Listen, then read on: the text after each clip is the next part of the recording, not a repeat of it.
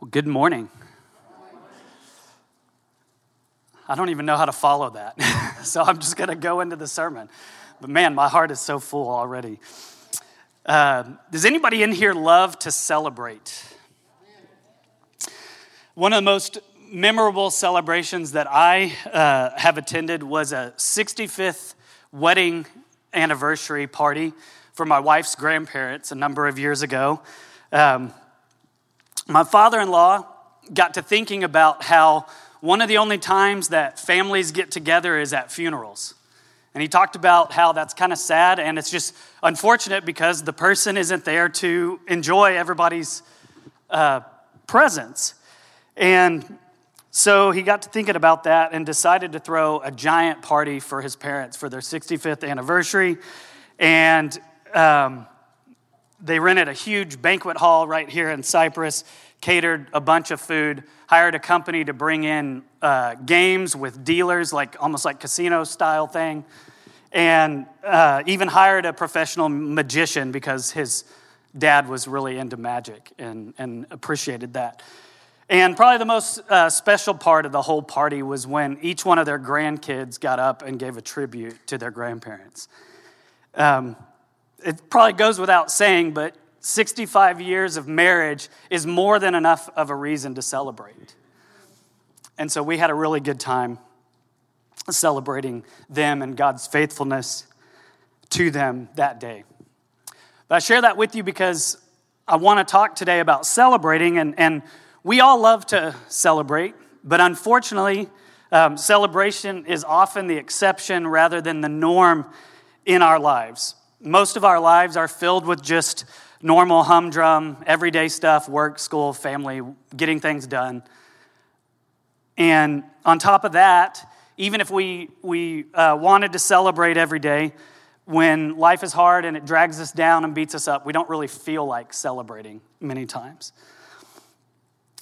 But I want to pose a question. Wouldn't it be great if celebrating wasn't something that we did just at special events or think about it, even Sunday, we, we celebrate when we gather? Wouldn't it be great if it wasn't something that we just did as an event every now and then, but it became a way of life for us? What if there was a way to celebrate through anything all the time? Because I, I, believe celebrating doesn't have to be an event, it can be an attitude, it can be an approach to life and the good news is that I believe every single one of us can live a life of celebration. But here's the catch to live a celebratory life, that's not automatic, it's not something that we stumble upon. If we want to live a life of celebration, we have to cultivate that kind of life. It's something that we have to be diligent to pursue. So, how, how do we do that? How do we cultivate a life of celebration? That's the question I want to talk about today. So if you have a Bible, turn with me to this chapter 12, and we're going to look at verses 27 through 47 this morning. Nehemiah 12, 27 through 47. Uh, if I don't know you, my name is Jeremiah Meadows. I have the honor of serving as the community groups pastor here at Bayou City in Cypress. And uh, it, it's such a joy to be a part of, of this church. It's been such a blessing for me and my family now for the past year and a half, going on two years. But if you uh, haven't been here in a couple weeks, uh, we've been working our way through the book of Nehemiah. It's the story of how the Jews returned to Jerusalem upon captivity in Babylon and rebuilt the wall that surrounded Jerusalem. And last week, Matt covered chapter 10, where the people signed a covenant and took an oath to keep God's law. And in chapter 11, Nehemiah lists all the leaders who were chosen to live in Jerusalem. And I'm not uh, audacious, as audacious as Matt, so I'm not going to read all those names. He did an awesome job last week. And then in the first half of chapter 12, after listing all these leaders who had moved to Jerusalem, he lists all of the priests and the Levites by name. And we're going to pick it up in verse 27. And this is the part where they dedicate the wall to God.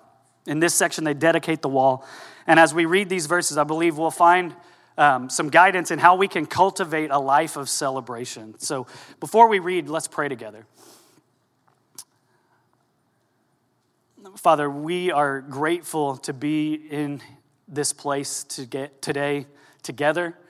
Um, what a privilege and, and an honor it is to worship you so freely and to do that with one another as brothers and sisters. And you stir our hearts, you encourage us as we gather, and, and being in your presence is what makes all the difference. So we're grateful that you've already proven that you're here this morning. And we ask that you would continue to be in this place, that you would guide our time as we open your scriptures, that you would, um, that you would give me your words today, that your spirit would have his way. And so we, we look to you. We ask that you would speak to our hearts in the next few moments. We pray this in Jesus' name. Amen.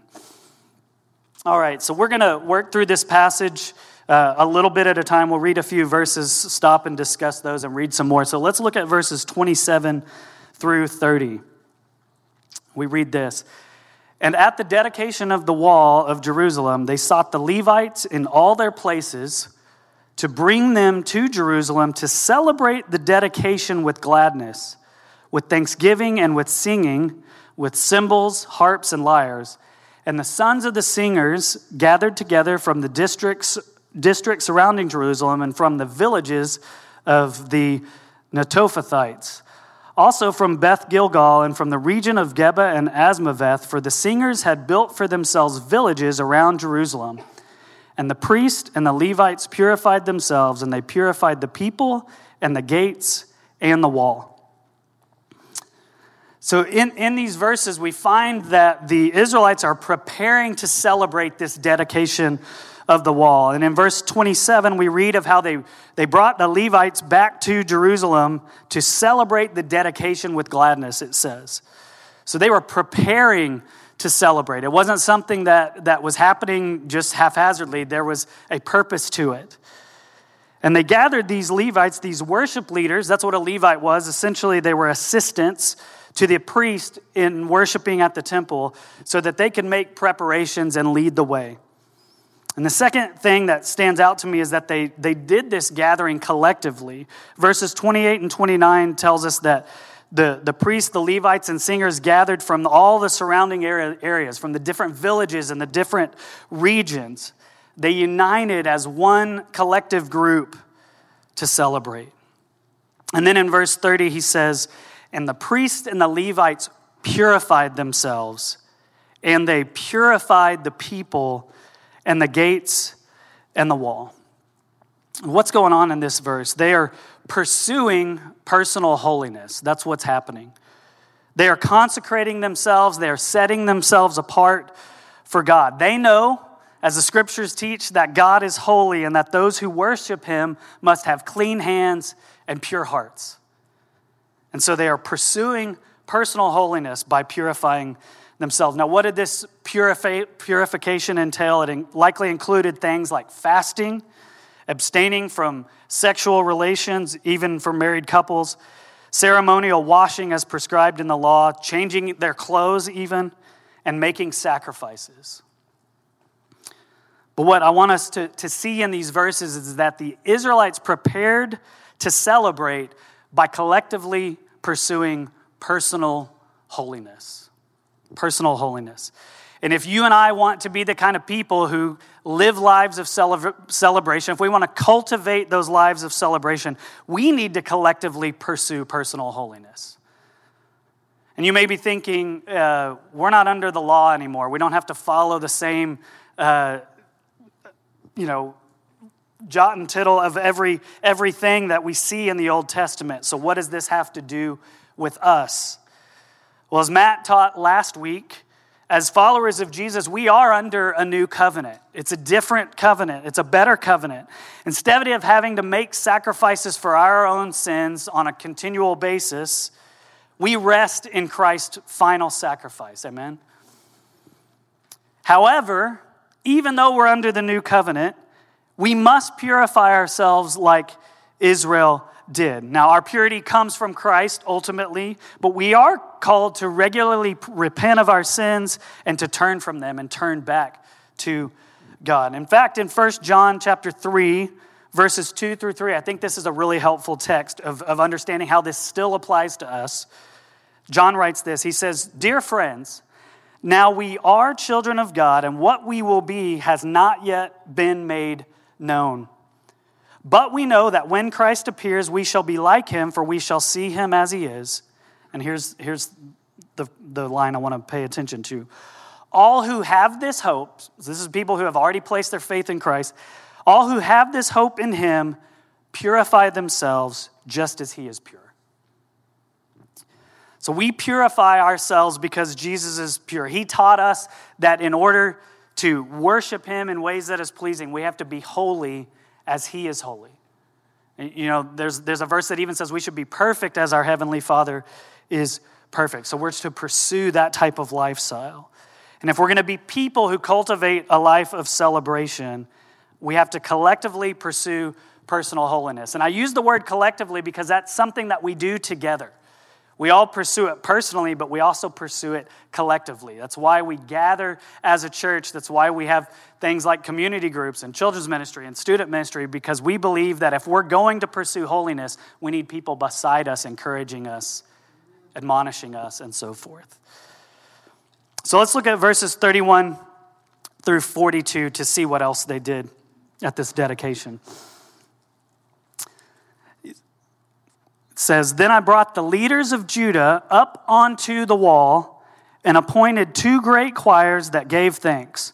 One went to the south on the wall to the dung gate, and after them went Hoshaiah and half of the leaders of Judah, and Azariah, Ezra, Meshullam, Judah, Benjamin, Shemaiah, and Jeremiah, and certain of the priest's sons with trumpets. Zechariah, the son of Jonathan, son of Shemaiah, son of Mattaniah, son of Micaiah, son of Zaccur, son of Asaph, and his relatives, Shemaiah, Azarel, Milalai, Gilalai, Maai, Nethanel, Judah, and Hanani, with the musical instruments of David, the man of God. And Ezra the scribe went before them. At the fountain gate, they went up straight before them by the stairs of the city of David, at the ascent of the wall, above the house of David, to the water gate on the east. The other choir of those who gave thanks went to the north, and I followed them with half of the people on the wall above the tower of the ovens to the broad wall, and above the gate of Ephraim, and by the gate of Yeshanah, and by the fish gate, and the tower of Hananel, and the tower of the hundred, to the sheep gate.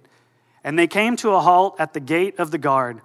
So both choirs of those who gave thanks stood in the house of God, and I and half of the officials with me and the priests Eliakim, Maaseiah, Miniamin, Micaiah, Elioenai, Zechariah, and Hananiah with trumpets, and Maaseiah, Shemaiah, Eleazar, Uzzi, Jehohanan, Malchijah, Elam, and Ezer, and the singers sang with Jezrahiah as their leader.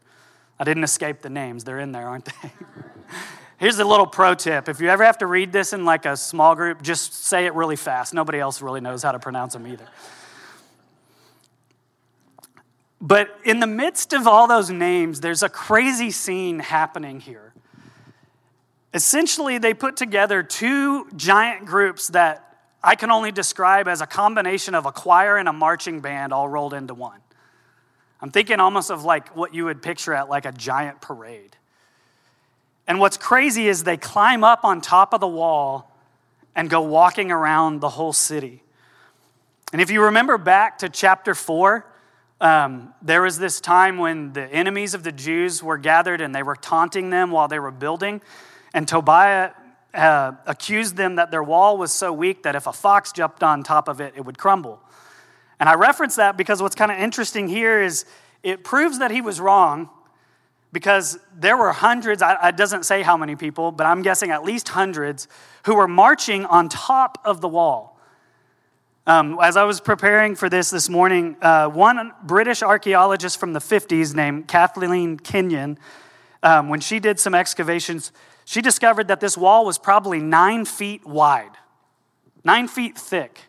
And so it makes sense that this could actually happen. At any rate, Nehemiah tells us that one of the choirs, marching bands, whatever we want to call them, went to the south and they went counterclockwise with Ezra leading the way and the other group went to the north clockwise, and Nehemiah was at the back of the line. but they were choirs, they were singing. And what were they singing about? Well, verse 31, Nehemiah says that the two great choirs gave thanks.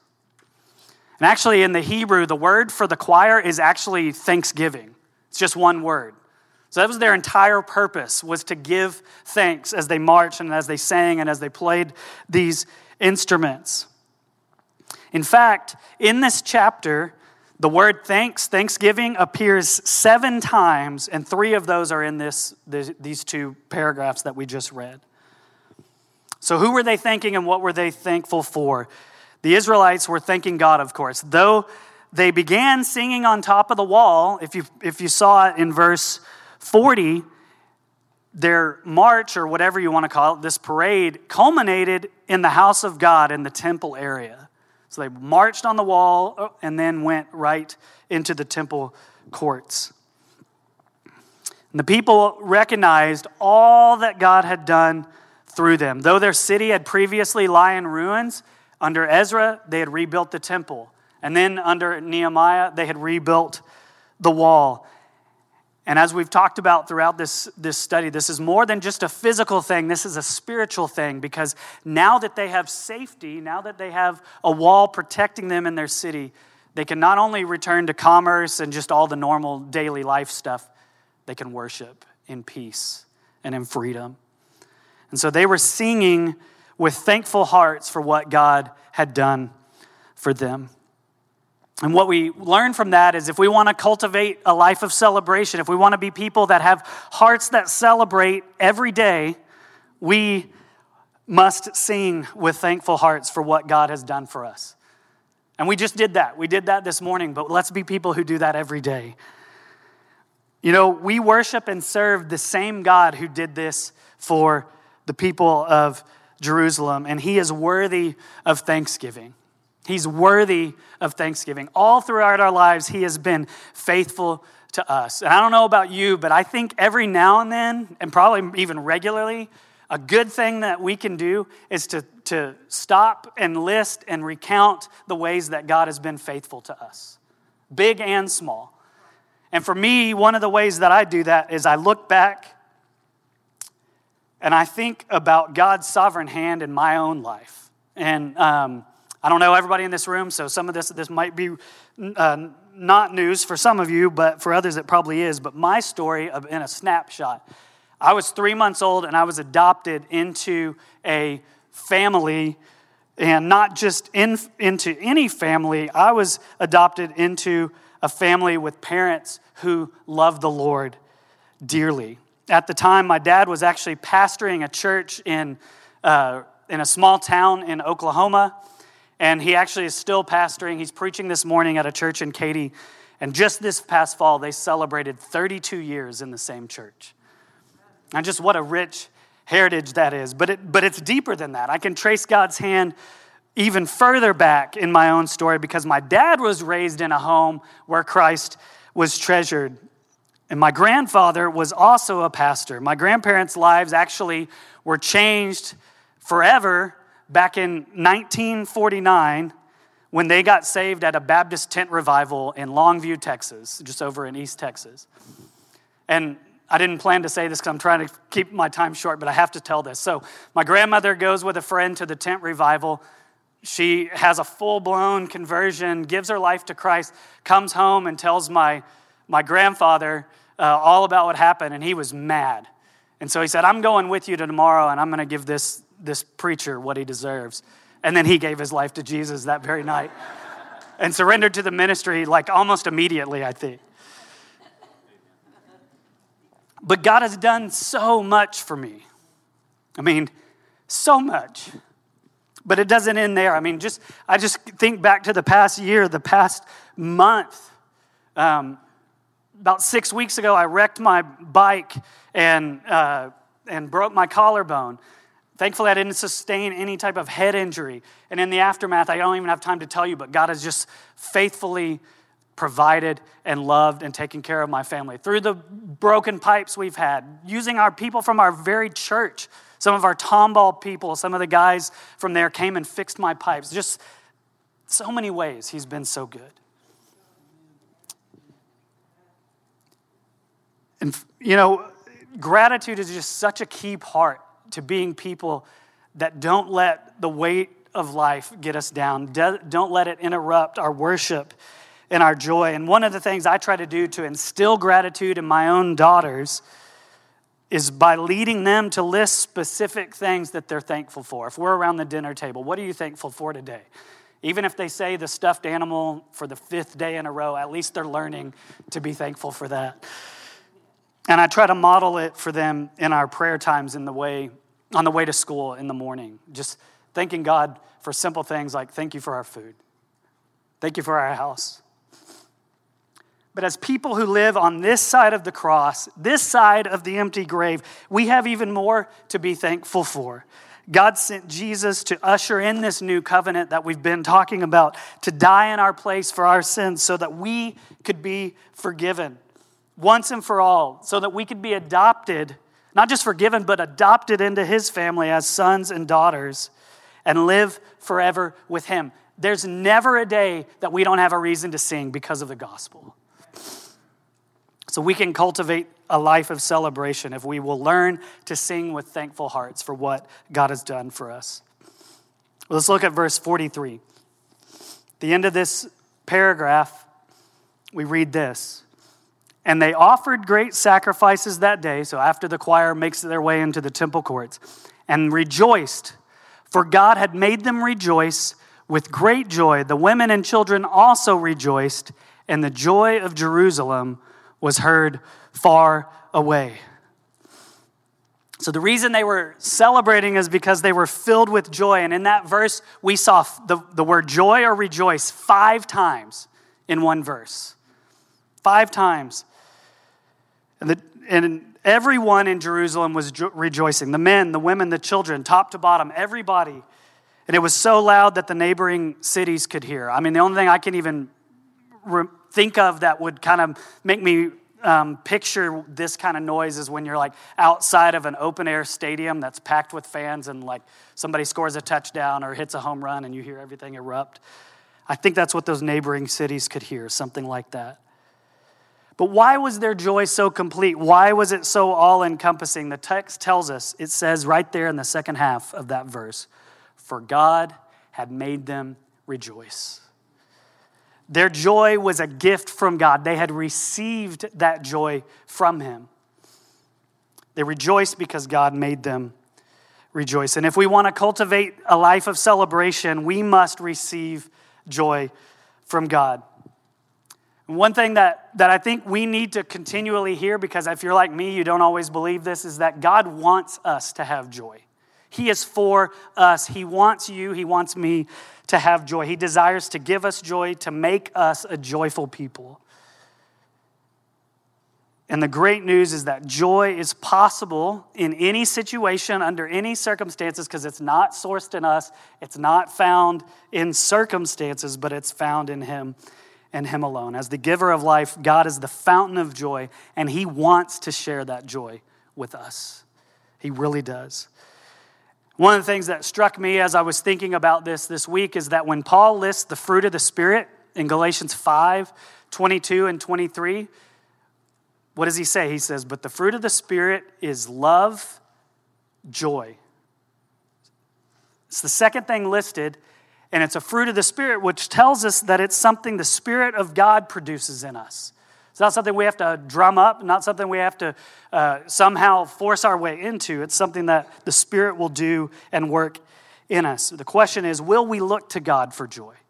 Will we look in the right place? Will we believe that joy is found in knowing God, in His presence, in walking in His ways?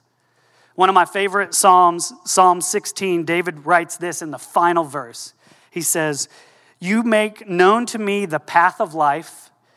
In your presence, there is fullness of joy. At your right hand are pleasures forevermore. So he's the source of joy, and we cultivate a life of celebration if we receive joy from God. And that's something we have to do again and again. Let's look at the last few verses in 44 through 47. So it says, On that day, men were appointed over the storerooms, the contributions, the first fruits, and the tithes, to gather into them the portions required by the law for the priest and for the Levites, according to the fields of the towns. For Judah rejoiced over the priests and the Levites who ministered, and they performed the service of their God and the service of purification, as did the singers and the gatekeepers, according to the command of David and his son Solomon. For long ago, in the days of David and Asaph, there were directors of the singers, and there were songs of praise and thanksgiving to God. And all Israel in the days of Zerubbabel and in the days of Nehemiah gave the daily portions for their singers and the gatekeepers, and they set apart that which was for the Levites. And the Levites set apart that which was for the sons of Aaron. So Israel didn't just have this big celebration, this dedication. What was it? The celebration didn't stop on this day. They didn't just go back to their old ways. They made some changes to the way that they lived and the way they worshiped that day. Verse 44 says, says that on that day, before they even went home, they began to appoint the right people to engage in the right things, to worship in the way that God had prescribed in the law, so that they could, they could obey Him. And motivated to keep God's law, the people planned and purposed to continue walking in obedience. And this involved gathering tithes and offerings, it involved performing temple sacrifices along with singing. So, worship wasn't just something that they did at a festival or at this dedication. Worship took on the form of obedience to God's law. Now, I don't want to I don't want to be misleading. What we're going to find out next week in chapter 13 is that they fell flat on their face. they didn't do so great but they at least had the right intentions and they tried to do the right things. Thankfully, God was gracious with them. But one thing I want to point out here is that they, they, they purposed to obey and they did this gladly. Verse 44 says that Judah rejoiced over the priests and Levites who ministered. They gladly uh, you know, lived in obedience to God. And if we want to cultivate a life of celebration, part of that is gladly living in obedience to God. He doesn't want us to just gather on Sundays to worship Him. He isn't after our obligatory obedience here and there. He wants worship to be a lifestyle for us and something that we do gladly. Not something that we do because we have to do it, but because we want to. Because we want to. In fact, Jesus tells us that his commands lead us into greater joy.